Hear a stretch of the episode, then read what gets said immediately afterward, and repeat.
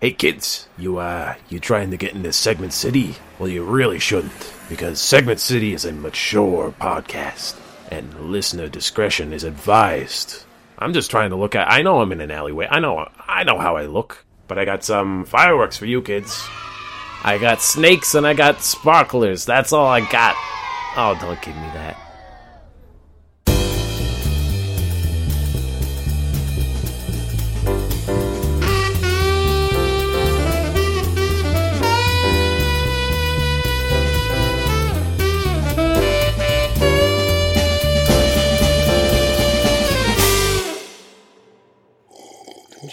It, the noise cancellation is doing a good job right now. Well, well, it's uh, a new era here. I've I've started the episode off with some tea, so my energy is at an all-time smooth jazz level. So it's um, this is officially now. Actually, we just are happy to announce that we were acquired by NPR. So um, Oh, oh yeah, because It's sort they of were definitely automatic. down the fucking door. sort of automatic. If you ever drink tea on microphone, NPR sort of just sort of barrels in and says you're ours now. Yeah, Um, So we're happy to offer tote bags to our listeners um, as, as part of this year's fundraising goal. we can also offer drawstring bags. Um, So well, let's let's get into the history of that. How did they add the drawstring to the to the bag there? I do you do you not know how drawstring? I mean, it's, It's not a just very this seems like something they the talk about on public and then it tightens around it. Uh-huh. What do you want to know? You know So- what? yeah, I'm gonna say to everybody, sometimes you don't need to do a documentary on it. PBS, I'm looking at you oh, doing the history of buttons and stuff. I'm gonna Oh, say yeah, yeah, that's yeah. for that's for three people. huh. and So you're saying might- Ken of the- Burns shouldn't do an 18 part thing on uh, the history of the the modern stapler? How okay? Has anyone Yeah. ever stayed awake through an episode of any of Ken Burns' documentaries? It- like any it's Hmm. individual episodes. I think my dad was trying to tell me that he was into Ken Burns, but couldn't quite make it through the episode. So you might be on to something here. It you just kind of fall asleep in the middle Uh-huh. of them, and then that's how they kind of and you go. I learned so much about baseball. Bas- That's really- uh, yeah, right. About didn't he do one on jazz? Yeah, this, Yeah. it's like when my mother watches any movie, and she goes, "That was all a great Ken Burns movie." to me.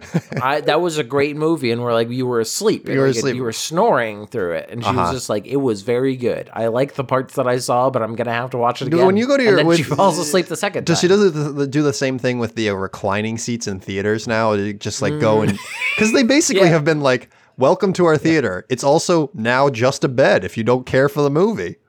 It's nap time for suppose. Suppose gonna- that you wanted Aquaman to be at a two and a half hour movie and a one hour nap. That's an option we offer now.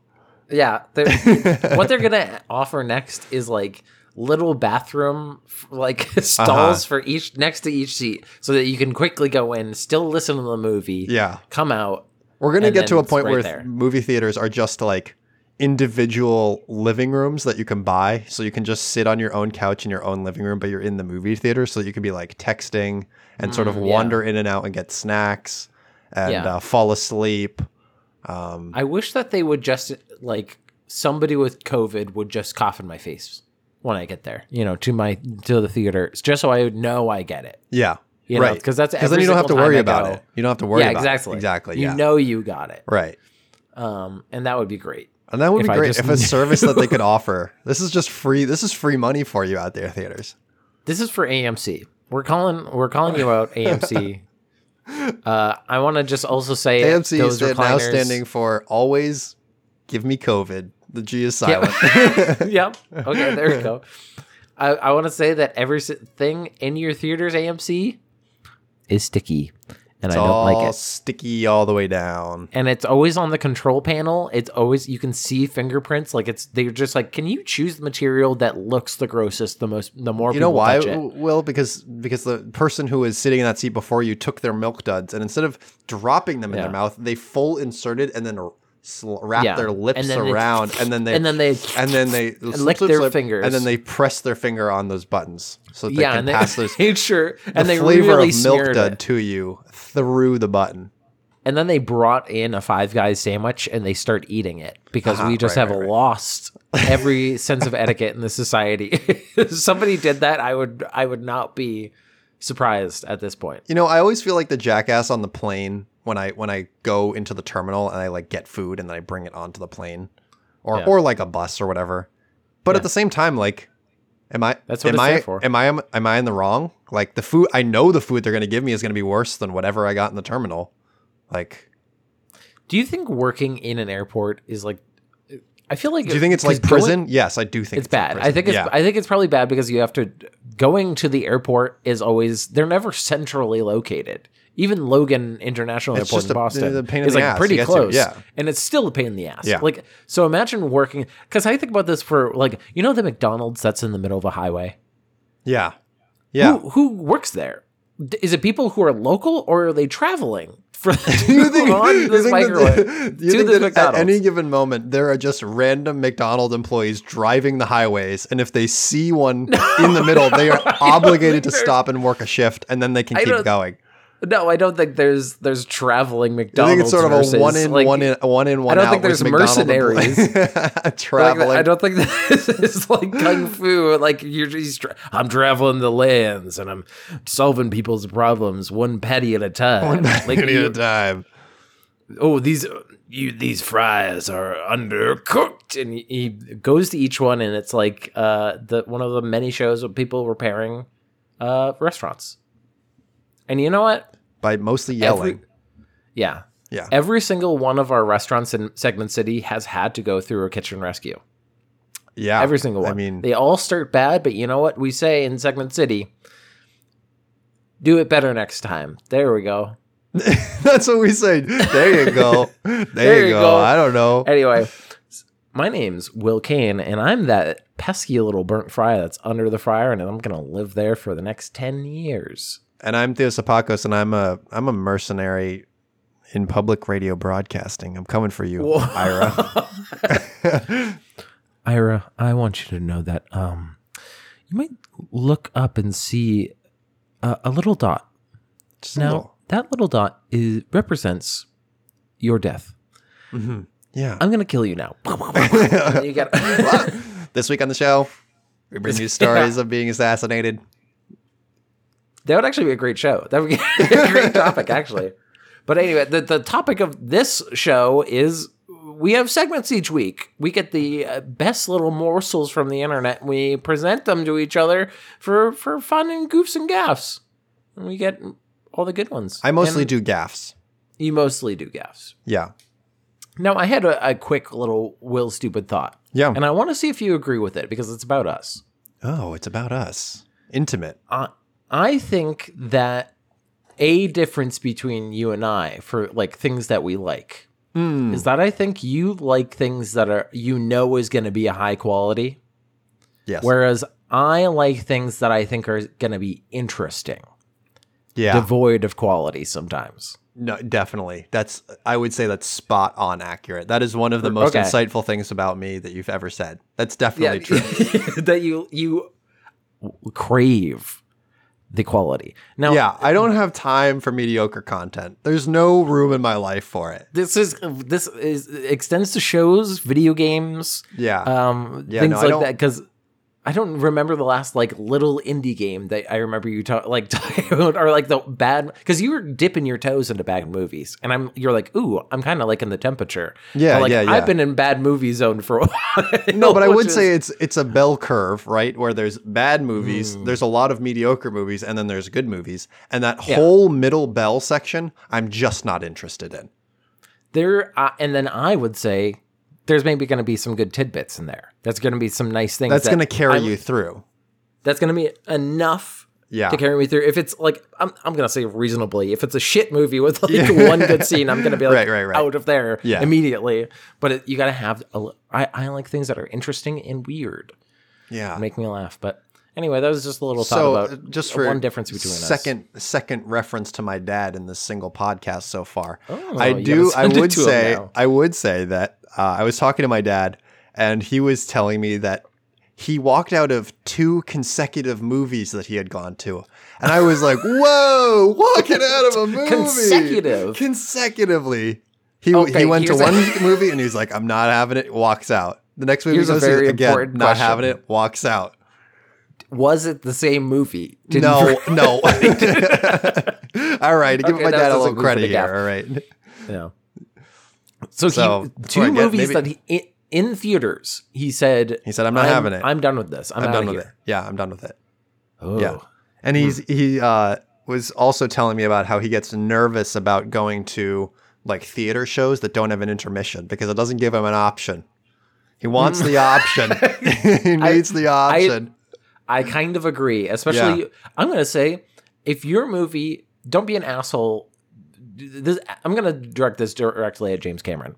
Mm-hmm. James Cameron, you didn't add an interlude to your three hour movie, and that is uh, torture. Like, what? Pretty much You're going to make people, if you literally spend like a million dollars per minute or something like that on each minute of it, make sure people have to s- get, see it and don't have to You're run right. out. They have that whole app that's like tells you when you tell it when you're starting the movie and then it'll like buzz when it's like a good moment to go use the bathroom. Have you seen that? Oh, app? right. Yeah, because they were like report app. like, all right, so the next ten minutes like is light on plot and is pretty slow. You can go to the bathroom now. It's like a thing. Perfect. Yeah. Because that's always my word. I'm like, ah, I don't know if get this is this gonna be. uh," and then uh, yeah, I should probably get this app. That, that- I I feel like I would need to know that I'm not going to get locked in to it because then it would be just a Yeah. buzzing thing in my pocket. Because during the Batman, which is another long movie, I didn't feel that it was as long. So I was not. I would say as, this, like, though, running like- for it. if a movie is over two hours and 40 minutes, I'm almost Yeah, at a it- point in my life where I'm like, I'll watch that one at home. Don't need to go Hmm. to the movie theater for it. I'll wait for it on uh, on streaming. I saw Dune at home, and I kind of wanted to watch it in IMAX. Like now, Yeah, that's fair. after That's watching it, fair. I was like, ah, that was that was one I probably. And then Avatar, I was like, I saw it in theaters, and it was probably good to see it in theaters because I'm never gonna watch this ever again. I bet but it was you- also, ugh. I bet you when they release the second part of Dune, though, they're probably going to have like double features where you get to get up in the middle and ooh, you know what? Mm, I don't think I, I. If it was two different days, I would. do You're that. right. Yeah, I could see that. Like you go on one Friday and you know the next Friday you're going to see the second part, like two consecutive. I've- yeah. I would do that Yeah. because I feel like because I had a friend that invited me to uh, the Hobbit trilogy Oh in. IMAX. Who does that? And I said, "Oh, I barely got through them the first time. I'm not gonna get through them another time. those seats better recline all the way back. if they don't, then I'm fucked. This and I get my bad. money back. But you know what? I hope I don't get my money back on your next This segment. next segment, I'm giving That's you. I'm giving you a down payment. down payment. We're going over to the takeout for my first segment, evergreen Ooh. source of content. This is entitled "The Royal Silencer Burger Takes a Jab at Prince Harry." Okay, some drama, some, Some royal drama.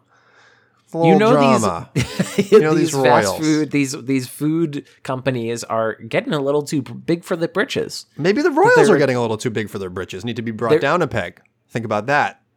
Now we can get into Consider a big this. now corporate owners, man, that they're the new royalty, man, and they right, they Joe. now they're actively going against the royals, man, and it's Whoa, a man, is dude. What do you think about that, dude. The article starts. Everyone has an opinion on Prince Harry. Yeah. is is having no opinion considered having a opinion? Uh, yeah, I'd say that's an yeah, I'd say that's an opinion. Okay, so everyone Yeah. does have an opinion, technically. So apparently he he came out with a newly released memoir called Spare.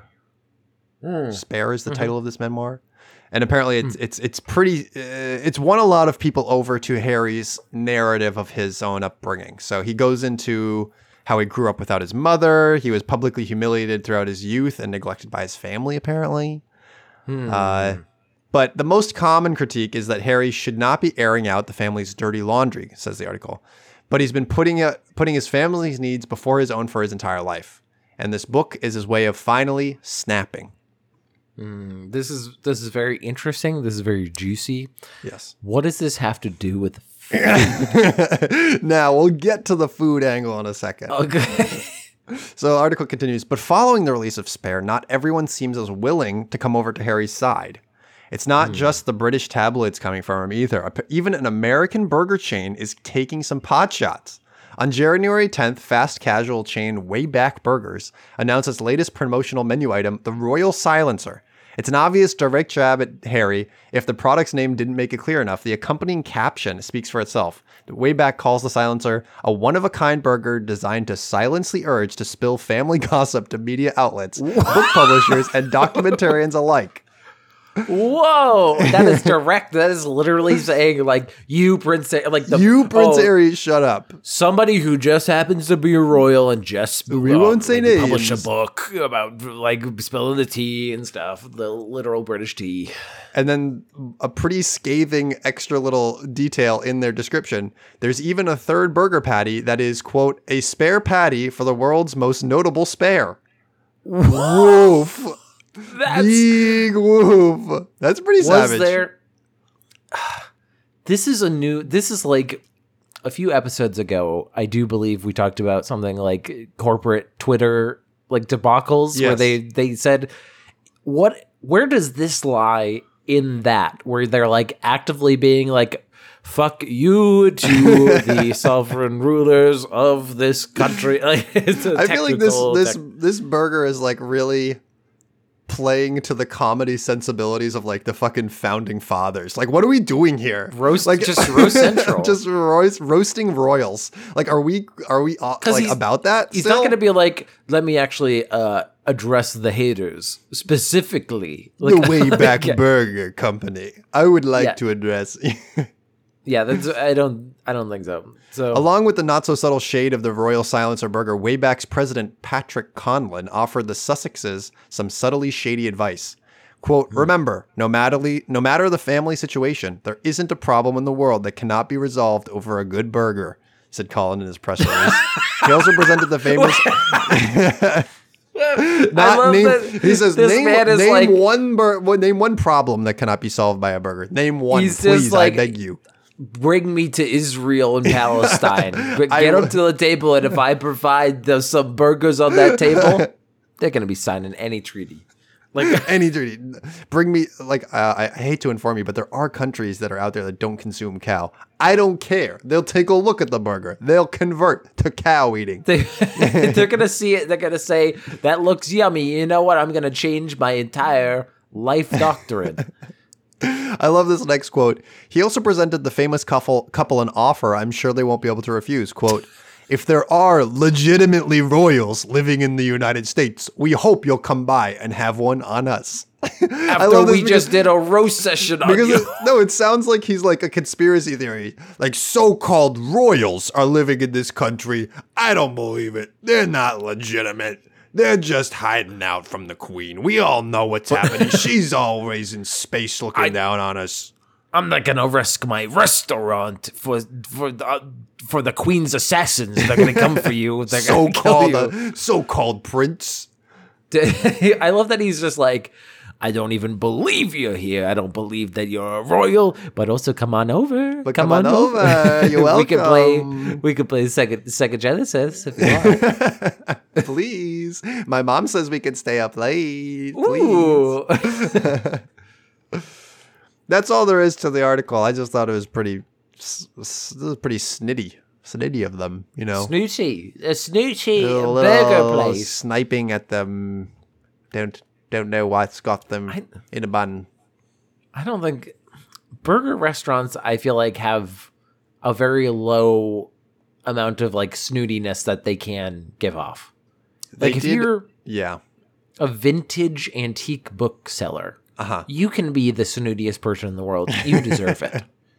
But if you're like the burger man, the big burger man who's just like, I'm killing my customers, I mean- but slowly, then it's like, As a burger man, what best. leg do you have to stand on?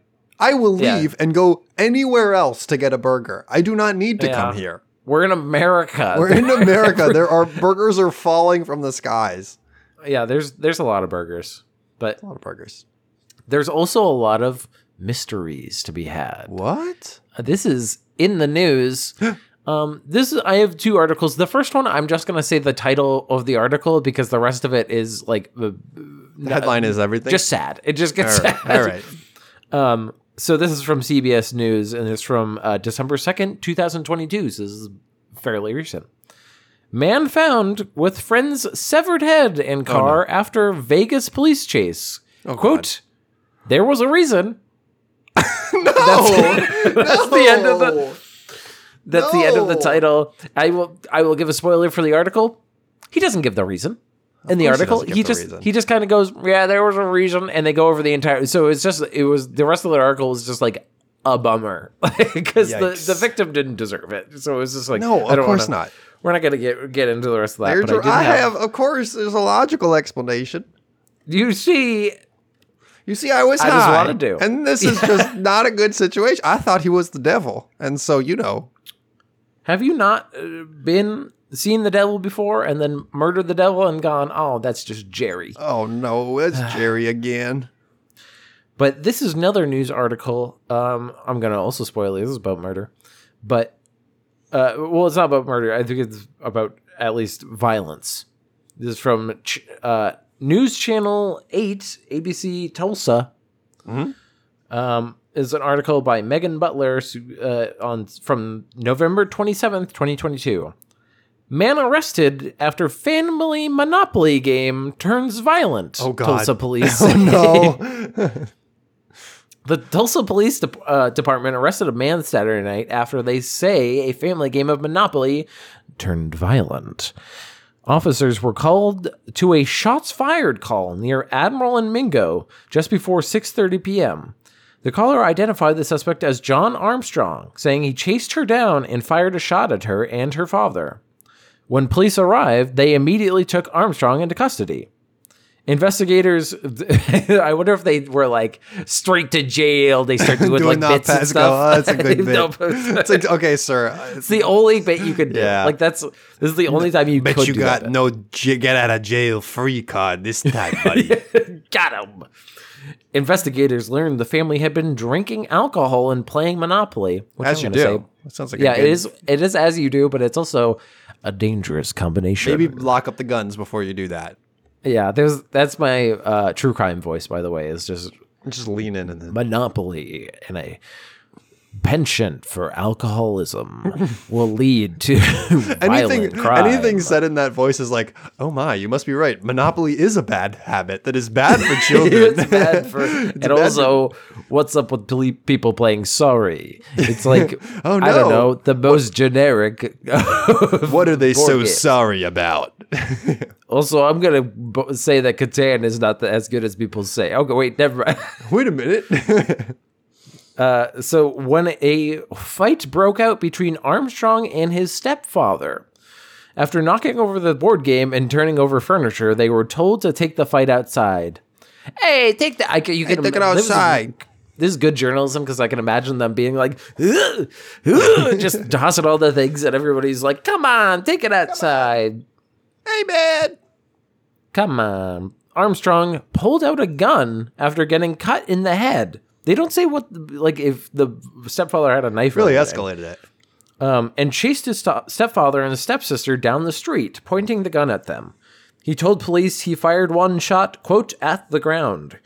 Officers did not find the gun, saying they believe Armstrong hid it in the house before surrendering. I didn't actually hide it in the house. I hid it up my ass real quick. I was I was very quick with it. Uh, Armstrong was arrested and booked into Tulsa County Jail for assault with a deadly weapon. And that is the end of that article. It was quick, quick in the news. I thought they were the other one. I was don't kind get of so heated about you know Pennsylvania Railroad or whatever the fuck. You know, like just chill out. Mm, Yeah, Park Street is not. uh You know what? You don't It's have to Park park Place. all of your. I'm gonna Place. shoot you now. Fuck! whoa, whoa, whoa, Theo! Not through the screen. I'm gonna park my foot in your ass.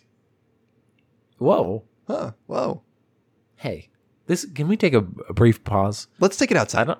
I don't like that you uh, threaten to quote shove your foot No, I said ass. park. Quote. Park. I, I have. I understand that I said Uh-huh. the thing wrong, but also I feel like that's a little extreme. And now uh, that we're under the HR of NPR, Uh-huh. we got to be uh, kind and respectful to each other. Um, and also I They were playing Monopoly. Yeah. Okay. You took my place in Monopoly, and now I hate you. Go to straight to jail. Go, go, go Oh straight no, to hell. not to, oh and that's the end of my! Go straight to hell. go straight- Go straight to hell. That would be another great one if they had like for some reason they had to shoot the guy like he wasn't complying or whatever. They go straight to hell. That'd be pretty good. You landed on my hotel, and now you're going straight to hell. He starts paying him them with like, "How about I bribe you?" And he starts giving them fake monopoly money, and they're like, "No." Eventually, we're gonna get to like a headline that's like Monopoly debt leads to leads to real bank robbery to to pay him off. No, that's no, please. the company store, Florida kind of man. like- Hasbro wasn't. St- it's still the company store Oh, no. where you could only pay with monopoly with Monopoly bucks. yeah. Oh, but anyway, Sounds very. on to your segment. I've got a doozy for you here. You better buckle up and get your sun tea. you buckle your butt in and get your fucking sweet iced tea on. I don't know why this iced tea was so goddamn fizzy, but oh, so woo. It's uh, it's new, new fermented iced tea. I like that I did Foley work, even though I I have a drink next to me. That uh-huh. is iced tea. It is iced tea. Get your get your fucking iced tea. This is Decaf a- iced tea. This is a deep dive from the subreddit Hobby Drama, and it's written by. It's a great write up by the user. Ooh. Equivalent inflation. I want to give them all the props in the world because, frankly, I'm just reading it, and they did all the legwork. I did a. s- hmm. This is a, uh, an article entitled "How to Piss Off Everyone You've Ever Met So Badly That They Can't Even Be Bothered to Insult You." The ch- the roast of Chevy Chase. Whoa! So this is a deep dive on Chevy Chase and his Hmm. career and how it led to a pretty pretty uh, horrifying roast of of himself. Yeah. Uh, so I, I I abridged this slightly just because you know it's it's really long, but the original post is very good, and I uh, will read quite quite a bit of it. So going right in. Today we're going to deep dive into a forgotten corner of TV and comedy history. In 2002, Chevy Chase was roasted for the second time in the Friars Club. Despite being largely forgotten, this event would have massive ripple effects. So hmm. here's some background. Titled this section, I'm Chevy Chase. Who the hell are you? Chase started his career like many co- comedians, running around and trying everything he could, writing satirical articles, founding a comedy ensemble, working for a satirical radio show, etc. Finally, his hmm. work paid off. He became a writer for a show called Not Ready for Primetime Players, better known by its later title, Saturday Night Live. Hmm. Shortly before the show first aired, Chase was added to the cast and joined rehearsals. This became his big break, putting him squarely in the spotlight. He introduced every show but two and was the anchor for Weekend Update, one of the show's longest running bits. His catchphrase, I'm Chevy Chase and you're not, became extremely famous. He even claimed that his Weekend Update style was a direct inspiration for later, later comedy news programs like The Daily Show. During the show's run, Chase won two Emmy Awards and a Golden Globe for his work on the show, and many have argued since that he defined the franchise. Chase hmm. was a hit at the time and was shortlisted by many as one of the funniest rising comedians in America. Someone even suggested that Chase could be the only person to replace the beloved Johnny Carson, although Carson disliked Chase and replied that he couldn't ar- he couldn't ad lib a fart after a baked bean dinner. That's okay. Yeah. I don't think Chevy Chase could come up with a bit that good. That's just just just gold. I had to include that line. Oh, yeah, that's great. Chevy left SNL a few episodes into the second season, the reason for which is still unclear. Chase's official story claims that his girlfriend didn't want to move out to New York, so he decided to move to LA to marry her. In reality, he left the show purely out of a desire to make more money. But why would the show allow him and want him to see one of uh, its most popular actors gone? Well, as it would later out, come out, Chase was a massive pain to work with. Egotistical, cruel, and petty, he burned a lot of bridges with his fellow cast members, as well as mm-hmm. producer Lorne Michaels.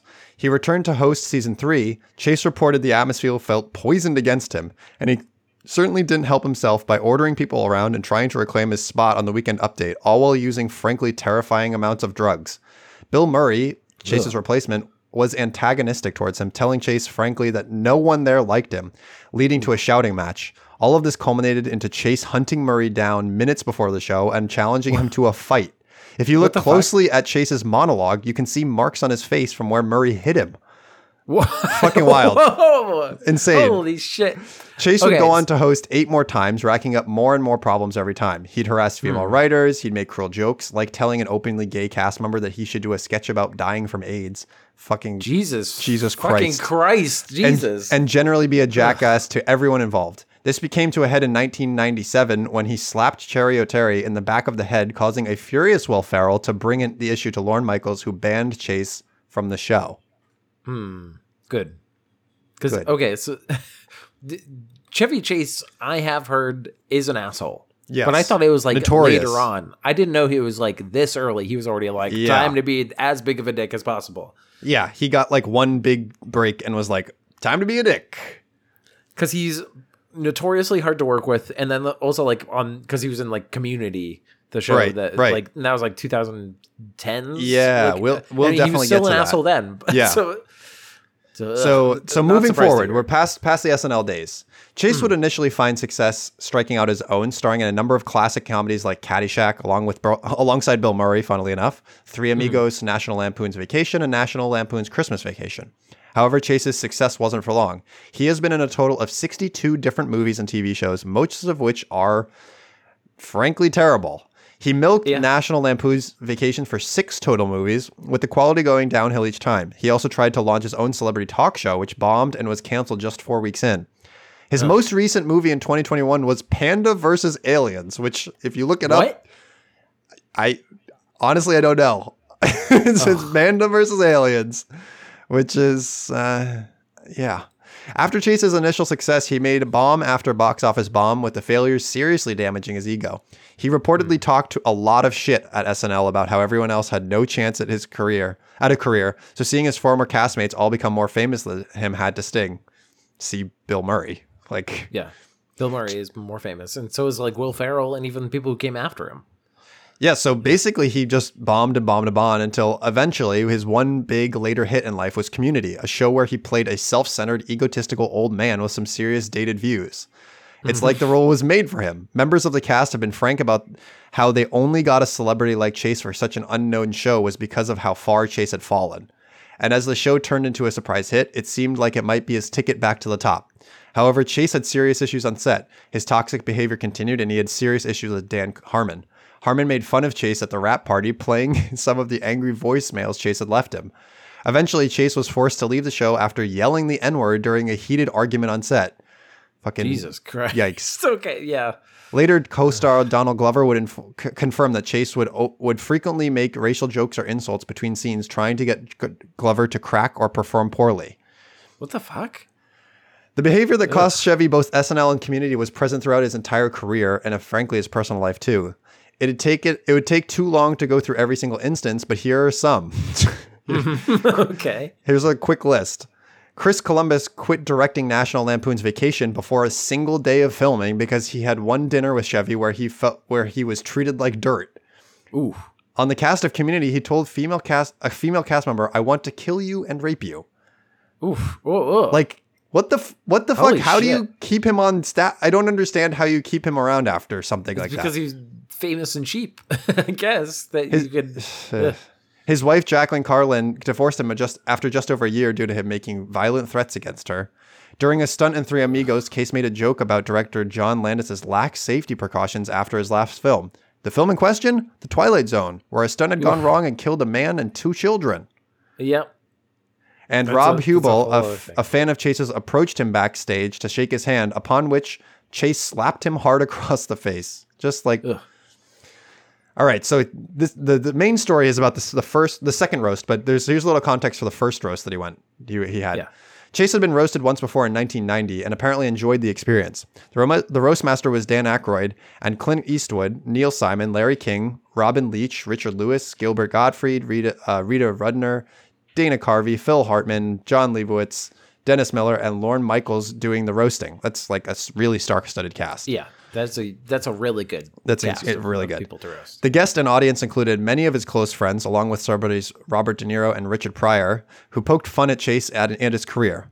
There's no recording of it, but reportedly Chase's enjoyment of the experience was why he would agree to come back a second time.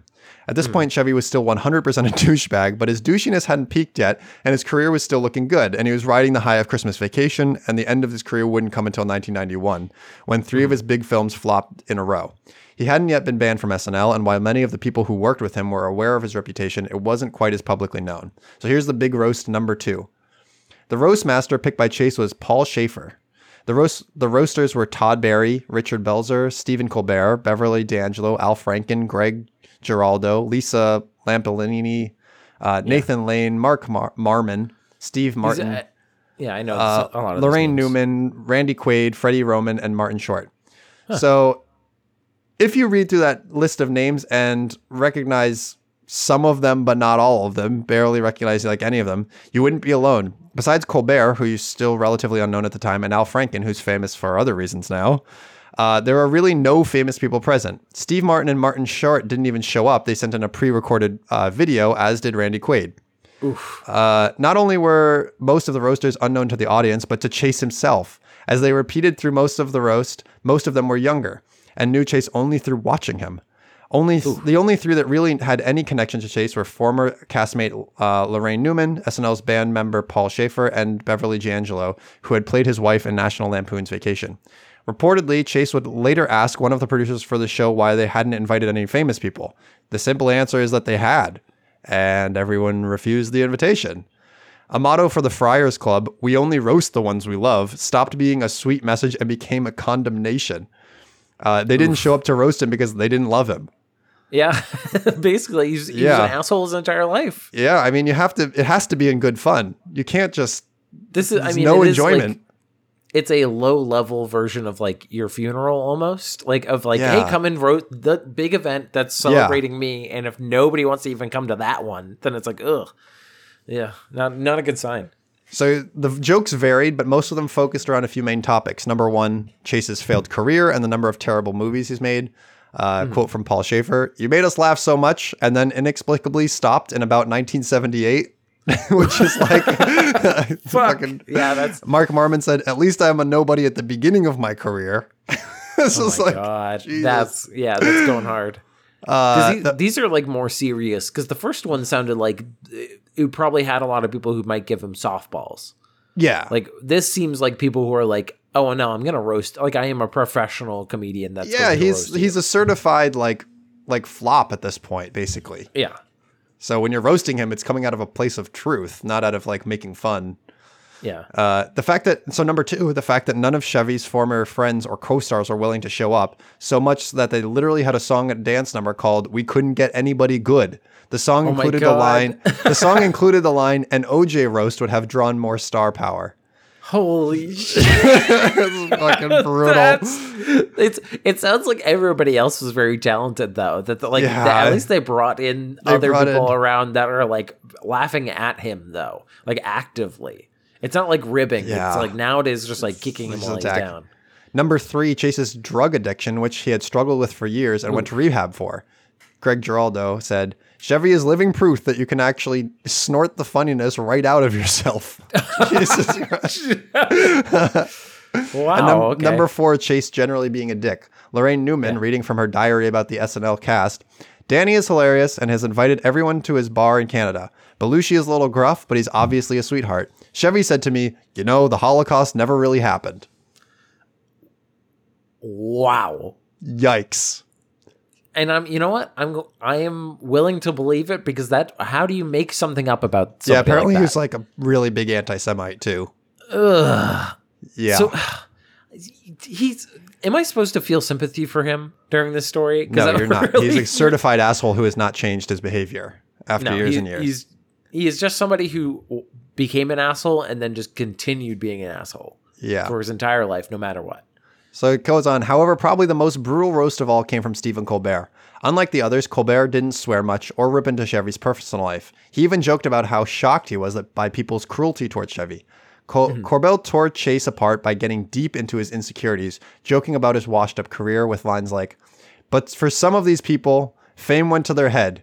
But this man never forgot him whatever never forgot what what is this? But this man never forgot what got him wherever he thinks he is. okay. I don't really understand that one. Yeah. And then this one. But before you attack him, think There may become a day in your darkest hour when you are a shadow of your albeit paper thin self. And when that day comes, I hope you are cheered up by something Mr. Chase so famously sla- said. He's Chevy Chase, and you are not. And if that doesn't cheer you up, then I don't know what will. It's Damn. like taking his own cash shit. and turning it on him. That's fucking brutal. Imagine, imagine being in a room where somebody says, "Look at this poor, wretched man at the end of Yeah. his rope," and then you, you're just Like, like, at least you're not This him." roast of me." Yeah, and Yeah. it's like, "Oh, this is supposed to be fun." So the grand finale, uh, Chevy took the podium when you know they're supposed to get up and fire back, and uh, not much happened. He kicked it off by saying, "I agree with what everything that's been said," threw a joke uh, or two, then left. His voice broke as he noted that this would uh, that this would be the time the roasty got even with all the other comedians, but they were just there just fucking weren't any. Okay. In total, the, the whole thing took around 80 seconds, most of which Chevy was silent for. When he did speak, his trademark arrogance and, brav- arrogance and bravado was gone.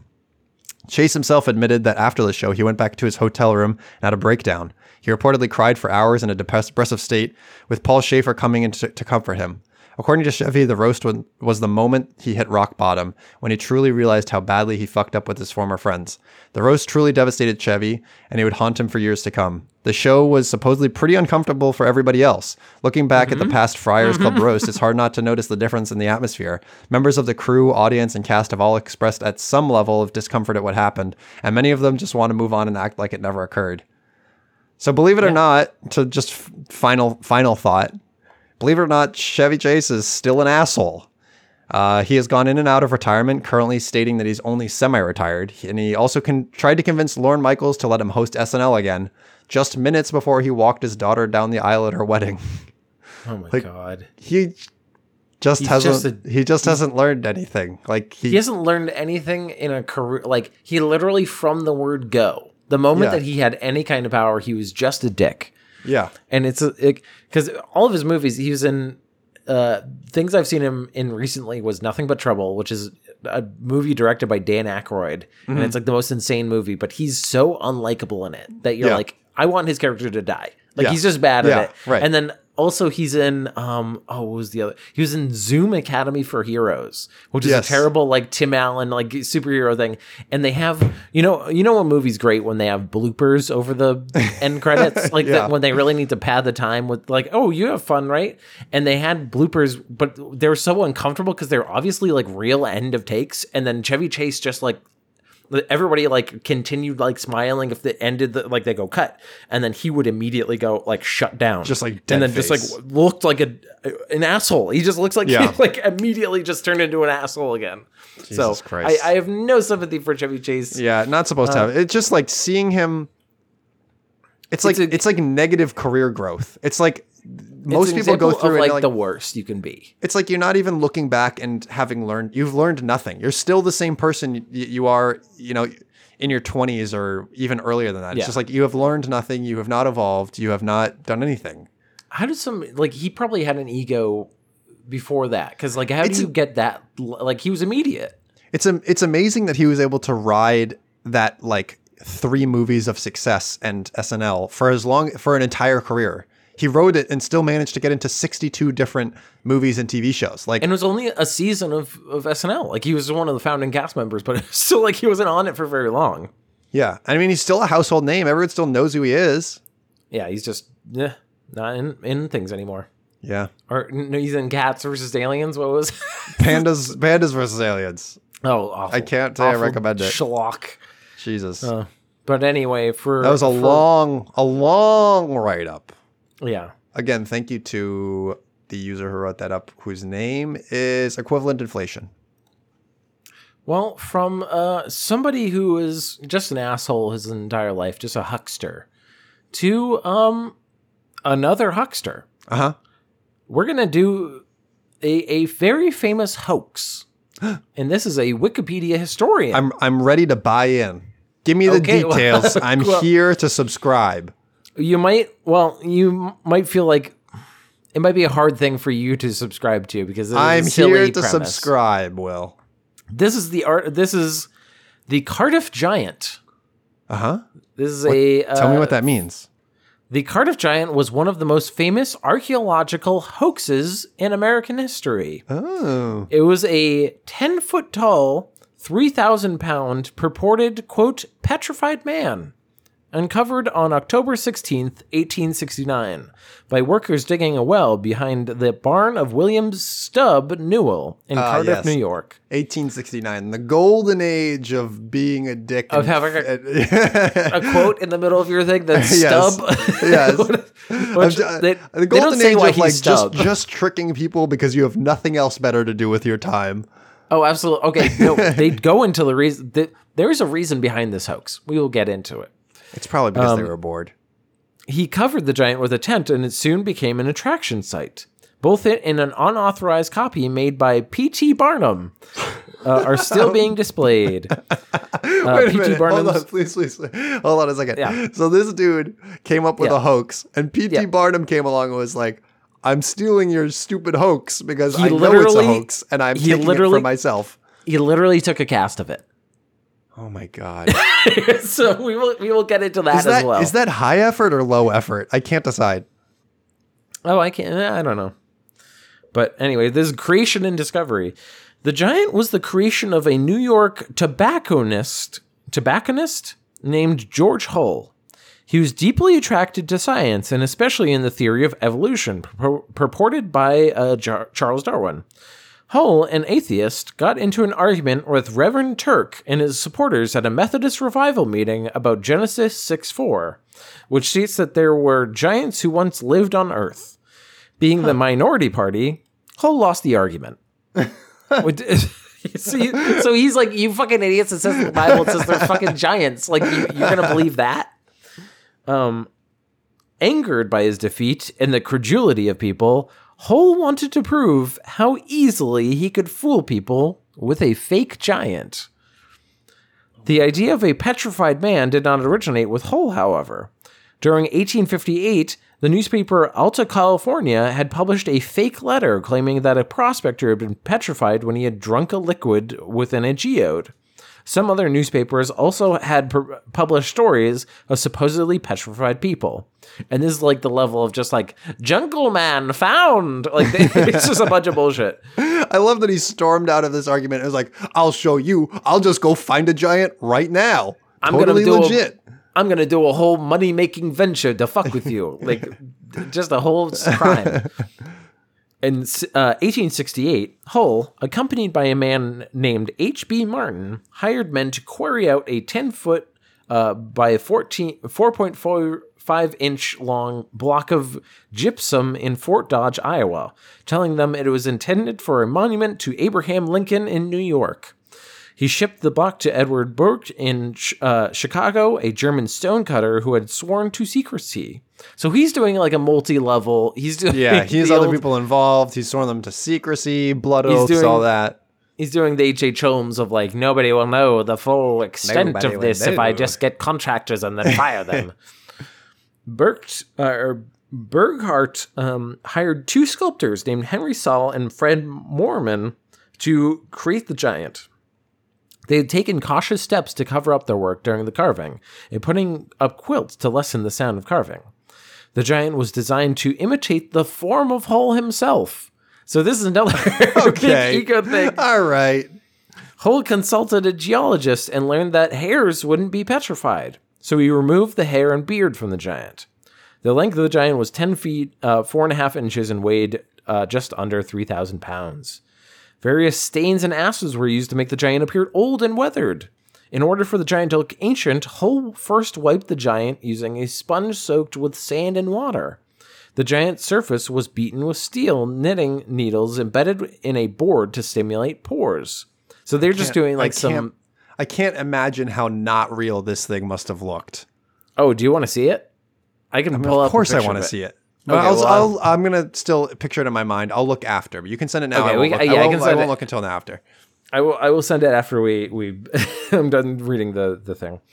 Um, so they they basically wanted to make it. th- There's a lot of things that people do for like. I remember making a scroll in like art class to, that was aged and like Yeah, it's like putting the the piece of paper on the tree and then doing a rubbing of it. So then they, so they bury the giant and then they uh they dig it out like the next day basically. Uh, and then one of the men reportedly exclaimed, "I declare, some old Indian has been buried here, like like a stone man. Like, Whoa, this is a fully formed man. He was sleeping, sir." This is like when somebody in a movie is a killer and then they go, "Oh no, there's a body over here. Who is did- he still breathing? What happened?" And they go, "Oh, he is still breathing." And they go, "Oh, that's Ooh, ooh, great! oh, God. that's great." Anyway, so this ex- exhibition and exposure as fraud. On the first day, the audiences were able to view the giant with no fee charged. The next day, and this is how it always goes. Oh, this is to A give him a first little taste. Yeah, a tent was set up on the Discovery site, and Newell charged each audience 50 cents for a 15 minute session of visiting the giant. The number of audiences went up uh, about three to five hundreds per day as the demand for wagons and carriages dramatically increased. So this is becoming a big deal. And then he starts charging more, more is, and more. this is when your dad pulls over on the side of the road because he wants to see the world's biggest kazoo or some shit. Yeah, this- but it's a giant. That's Yeah. cool. The Cardiff Giant is way cooler than the biggest kazoo. The townspeople also gained huge profit because of the Cardiff Giant. The hotels and restaurants in Cardiff have been more customers in the past four days than they, they had ever seen before. Ever? Which, I mean, ever seen before. I mean, it's a oh small my. place. In 1869, like, it's not going to be, nobody's going to be going up there like, hey, what's up here? Oh, just bum fucking nothing. like, some believed this giant was a petrified man, while some believed it was a statue. Those who believed it was a petrified man thought it was one of the giants mentioned in the aforementioned Genesis verse. On the other hand, John F. Boy- Boynt- Boynton, the first geologist to examine the giant, declared that it would not be a fossilized man, but hypothesized it was a statue that was carved by a French Jesuit in the 16th or 17th century in order to impress the local Native Americans. And I would like to say this is just an example of a flim flam man meeting another flim flam man who doesn't know what the fuck he's talking about No, because doesn't he's just like, no. this seems like a 16th century French piece to me. Like he has no idea. he's just making shit up too. He, he's not a ugh. But Andrew D. White, the first president of Cornell University, made a close inspection on the Cardiff Giant. He noticed that there was no good reason to try to dig a well in the exact spot the giant had been found, which is a good point. Why do we need a well here again? Yeah, why would you even dig in this place? Right. Um, quote from him Being asked my opinion, my answer was that the whole matter was undoubtedly a hoax, that there was no reason why the farmer should dig a well on the spot where the figure was found, that it was convenient neither to the house nor to the barn, that there was already a good spring and a stream of water running conveniently to both that as the figure itself, it certainly could not have been carved by any prehistoric race, since no part of it showed the characteristics of any such early work. That, rude as it was, it betrayed the qualities of a modern performance of a low order. So he, he's like, literally roasted it. yeah, it's just like I can't see how anybody thinks this is real.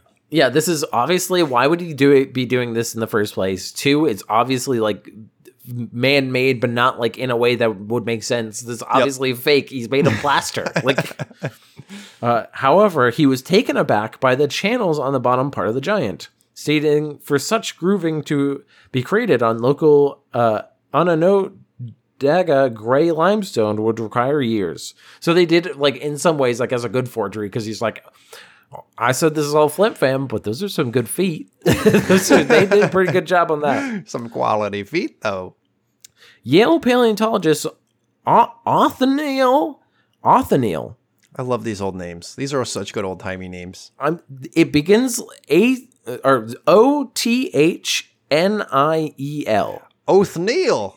Othniel, like uh, C. Marsh, Othniel C. Marsh examined the statue, pointed out that it was made of soluble gypsum, which, had it been buried in its blanket of wet earth for centuries, could not have had fresh tool marks on it, which it did. Okay, finally someone who knows what the fuck they're talking about. Yeah, okay. Thank God. He's like, this is soluble. What are we talking about? And he termed it, quote, a most decided humbug. which is a great way to. Thank you, Othniel. It is a humbug. And then this is also very. Some theologians and preachers, however, defended its authenticity based on nothing. Literally, they had no basis. Like literally, they brought in experts and they said this is bullshit, and they go, "Ah, we don't trust you." Um, eventually, Hull sold his part interest for twenty three thousand dollars, which is the equivalent of uh, four hundred ninety three thousand dollars in twenty twenty one. What? So half a million dollars. He sold his his part interest for half a million dollars to a syndicate of five men headed by David Hannum. They moved it to Syracuse, New York, for exhibition. The giant, giant drew such crowds that showman P.T. Barnum offered fifty thousand dollars for the giant. I don't know why he didn't go. Uh, Hull that's, didn't that's immediately go to P.T. a million Barnum. dollars. Yeah. Um, when the syndicate refused, he hired a man to model the giant's sheep covertly in wax and create a plaster replica. Oh my god! So he, he just literally got a guy to go, like, hey, fine, I'll go do it in there, myself. make a quick cast, and then make a pol- just a plaster replica.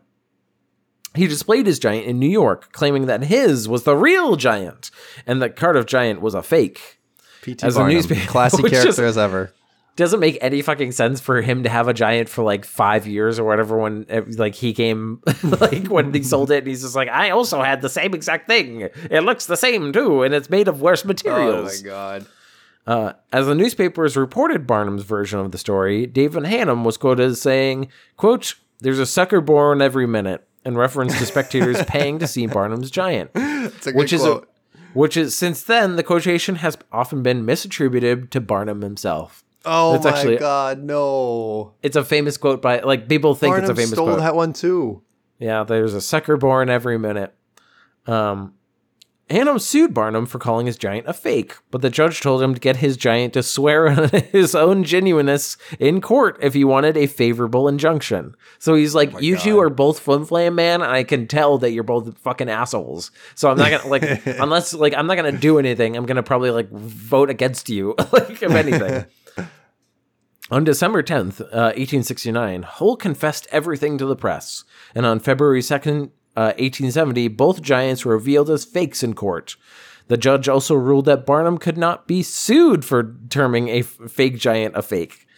Hull proclaimed that he did not confess because of the pressing criticism, but confessed proudly that he intended for the hoax to be exposed to real to reveal the tendency of Christian community to believe in things too easily and to counter the fundamentalist belief that and just giants make, and once make a lot of money on the side.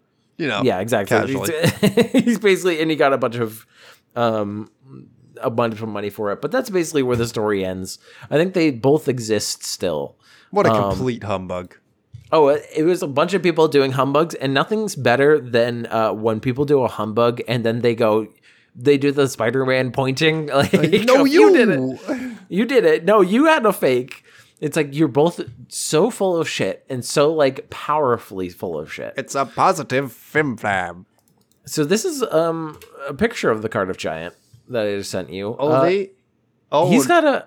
Can you give a, little brief description of this fella?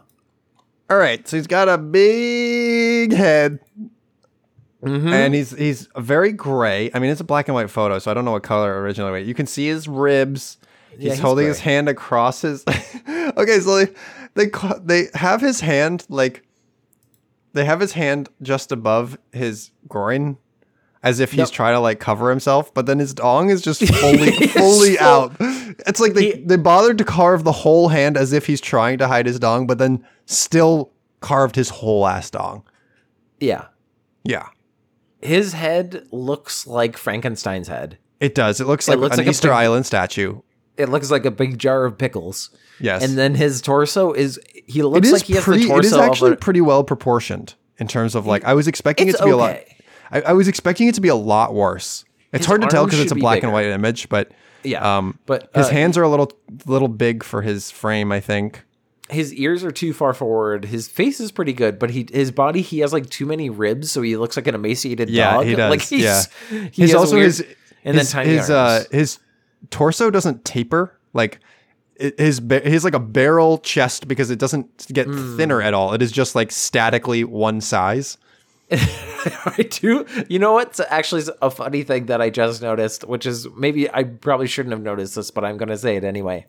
The fact that he is circumcised, even though he's supposed to be like this ancient thousands of years old. and they're like, but he took the time to, to cut off the foreskin because Glad we could see it because he didn't he didn't cover himself. Uh, but he's apparently they they also have this is a great picture of him actually. Um, I don't know if this is drawn, but I don't think this is. This is like from the fifties, um, where it's It does look it's like a like a it looks almost like a newspaper ad. Yeah. He's but so this one makes it look for a lot worse.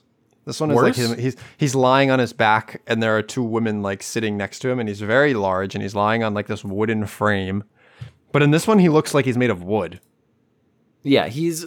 They tried to make him look like that's that's the pores. I think, like the Right. the idea of having pores, but it's still like he looks. Yeah, he, he just looks like uh very like driftwood. Yeah, like that like just w- is on a shore. And like Um, I said, I'm totally ready to buy in. So hu- this is 100 percent real. Will I don't know what you talk about. Oh, that's good. So 100 percent real. they're giants, and you believe in them, and um, That's that's, all. That's all I need That's to all hear. it is. That's all we need to hear. That's where we can end it. Actually, Yeah. Um, thank you, everybody, for listening to this episode of Segment City. Remember, if you have any great uh, segments for us to do, send it to segmentcitypodcast at gmail.com. Hit up our Twitter, Segment City, or YouTube, Segment City. And if you have any reviews, uh, remember to give us a rating and a review on like Spotify, iTunes, wherever you listen to us. And we'd like to give a big thank you to somebody in particular. thank you to Rachel Robeson. She does our intro music. She has music everywhere. It's all around you right now. It's in your heart. It's in your brain. It's in your mind. like it's in your uh, you've been indoctrinated You've been indoctrinated, and we're and you're and you're better for it, frankly. So, yeah um, so thank you to her. but anyway we're gonna end uh with a new way that we are gonna do the ends we're not just doing list of unusual deaths we're also Whoa. gonna do some i was poisoned I was poisoned. Uh Please help. this one's from germany Oh, Oof. this is from this is popcorn from the cineplex goslar wait! You can get Uh, sick in- from popcorn. in Goslar, Germany. Ate popcorn. After about three fourth hour, I felt extremely bad. I went out and vomited profusely. Oh no! Couldn't walk or talk anymore. Oh, no. Symptoms vomiting. Eck. Are we sure that this is not just from James James's Avatar Two? Mm, okay, Maybe- maybe, was- maybe they just- threw up may- because they saw Avatar Two. Is that what you're Yeah, saying? yeah. They were. Uh, I mean, Mm, perfect. you know, maybe a natural response. Yeah, maybe. And this is just one more. This is from a chicken sandwich from McDonald's on North Highway 75 in Denison, Texas. I 100% believe whatever this person has to say. 8 at 6 p.m., nausea at 9, that continued up until 1040 while I am writing this. Oh no! It's like hunched over the Dear keyboard. diary, send, send help, please. The I'm people so have to know about this chicken sandwich. on If I die, let them know that the chicken sandwich did it to me. After vomiting, symptoms seem to subside dramatically. We'll update with a new lifting listing if this doesn't get better. I don't think we need an update. Thanks, though. 89 hearts and likes. 89 so hearts and likes. pretty good. So I mean that is just a normal McDonald's experience though. Is vomiting Yeah, after is. going, I feel better now because I, feel don't better have now. 'cause I don't- McDonald's in me. My body did its job. but you know what? That's we did our job. And we, We hope did- you didn't we- vomit. Yeah. We gave you laughs so that you wouldn't it would keep your mouth uh preoccupied so that you wouldn't vomit. You know what they always say? If you're laughing, you're, not, not- puking That's what it, that's what my grandma would tell me all the time. all the time. Stay, stay, stay safe out there. Stay stay safe, grandma.